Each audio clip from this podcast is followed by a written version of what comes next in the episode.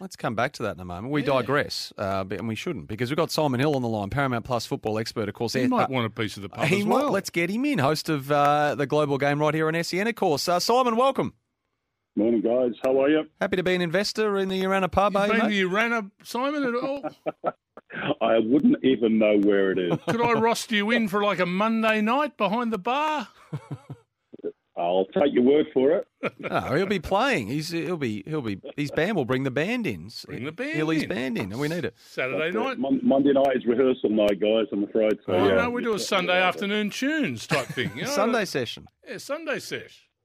So, so long as your uh, as long as your patrons are happy with uh, metal covers, yeah, yeah, that's right. Might be a bit heavy for might be, might be a bit heavy for heavy for the Palmer at Palmers on a Sunday afternoon. Hey, Simon, uh, you don't know where Urana is, and neither do I, but you know where Melbourne Victory are, and they're struggling, uh, struggling badly this year as well. They take on Wellington tomorrow night. Oh, they've made a, a signing as well, but. What have you to make of the campaign so far under uh, Tony Popovic? Because it had promised a heck of a lot more than what's materialised. Yeah, it's look at uh, so far. You have to say it's been disastrous. Um, now that's not necessarily the way it's going to finish, uh, because there's still a long way to go. And uh, the league being the way it is, you know, two three wins, you can quite quickly shoot up the league. But uh, they are really struggling for results at the moment. Six without a win. Uh, I, I, do think that some of the off-field stuff has impacted on the players. I know mm. it shouldn't, but uh, I think it's probably impossible not to be affected by you know what's been swirling around the club. Uh, obviously, the trouble at the Melbourne Derby, the financial sanctions that have followed, uh, the financial issues that the club have got in general, uh, and you know the fact that they've got that points deduction uh, suspension hanging over them. So I think it's it's been a combination of factors, and and also strangely on the pitch you know, given the quality that they've got in attack, they just haven't been able to score goals, which is a pretty fundamental part of the game. If you don't do that, you're not going to win. Mm, yeah, and they made that signing. Obviously, uh, Nani, the the uh, a name that a lot of people are familiar with, but he's gone down with that season-ending knee injury, so nothing's gone right. Nick uh, D'Agostino's yeah. obviously uh, departed for Norway as well. But the signing I referred to, Bruce Kamau, uh, how old is Bruce now? Would he be late twenties or? 27? Uh, mid to late 20s. Yeah. yeah. Um, and look, you know, Bruce is a good signing. He's, uh, he's a very experienced player and uh, he's won a grand final before with Adelaide United, uh, played with Western Sydney Wanderers, knows the league back to front. Um, went and tried his luck overseas, hasn't quite worked out. So I don't quite know where he's been over the last uh, six, 12 months, to be honest. So may, may well be a bit short of match fitness, but there's no doubt that he's got quality and can play on that right hand side of the attack uh, and one or two other positions as well. But uh, certainly looks like a you know straight replacement for Nani, and uh, you know maybe he's the missing link. Who knows? But you, you, look at the the quality that they've still got in attack: Bruno Fornaroli, Jake Brimmer, Chris Ikonomidis, Ben Folami.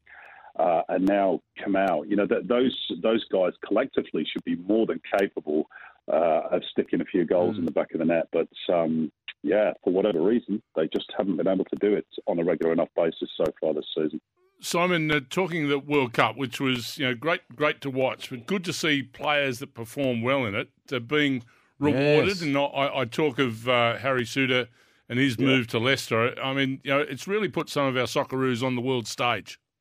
Yeah, well, that's what World Cups do. Uh, you know, because they they have such global uh, presence with you know I think it, it, was watched by four billion people this last World Cup. So uh, obviously the big clubs are going to be watching as well uh, in Europe, and you have a good tournament, and all of a sudden you can put yourself in the spotlight.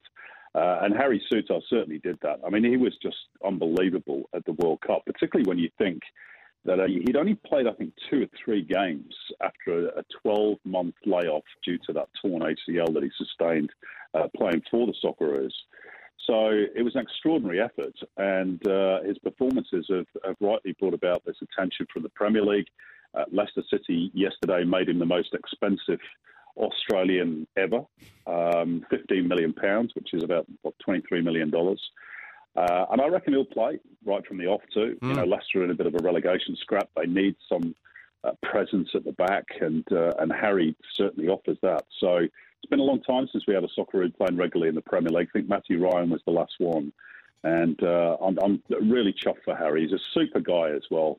Uh, had, a, had a good chat with him at the World Cup, and uh, yeah, and and he loves playing for Australia. Let me tell you that. He's cool, calm, and collected, wasn't he? Under pressure on the pitch. I hope he was off it too, Simon, because he had to wait, didn't he? I, I, I thought for a while that de- that deal wasn't going to go through. He had to be patient.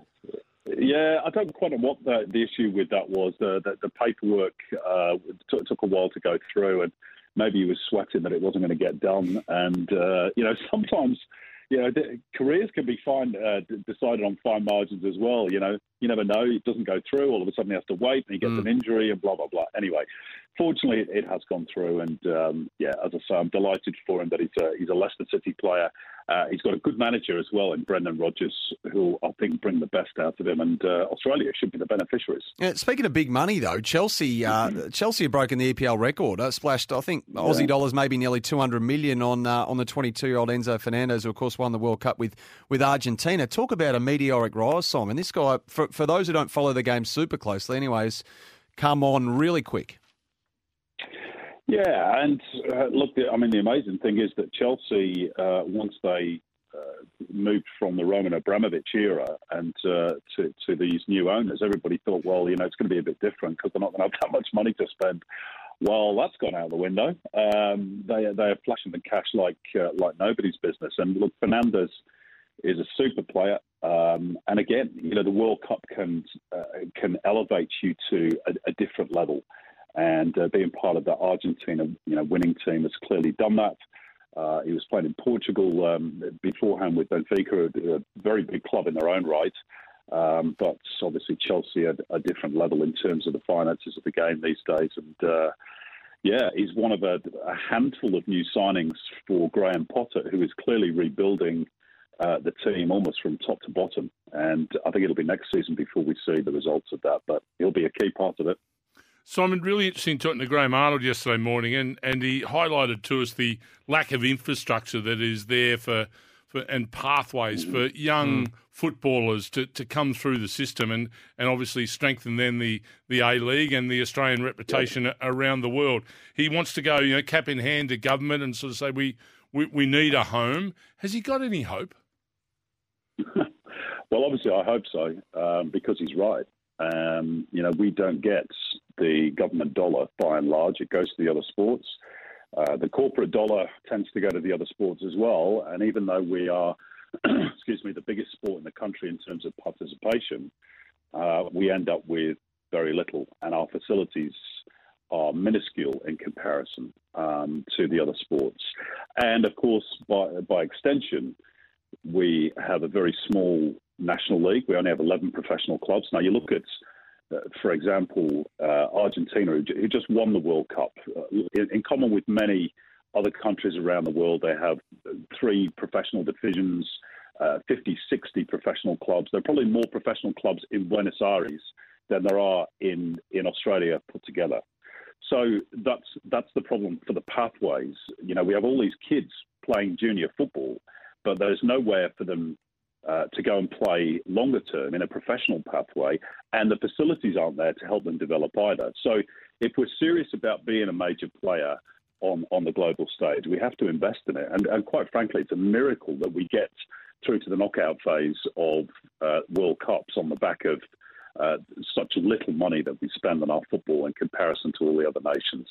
Uh, but it won't last forever. So Arnie's right, and uh, obviously our hope that uh, you know he gets his way, and we do get some some proper facilities and investment in our game. Speaking of Simon Hill, Paramount Plus uh, football expert, commentator, host of the Global Game right here on SEN. Before we let you go, Simon, I've just got to ask you about Wrexham and what is going on there now. Uh, it's a club that was introduced to a lot of us, of course, via the Welcome to Wrexham yeah. show, Hollywood ownership, Ryan Reynolds, the whole box and dice.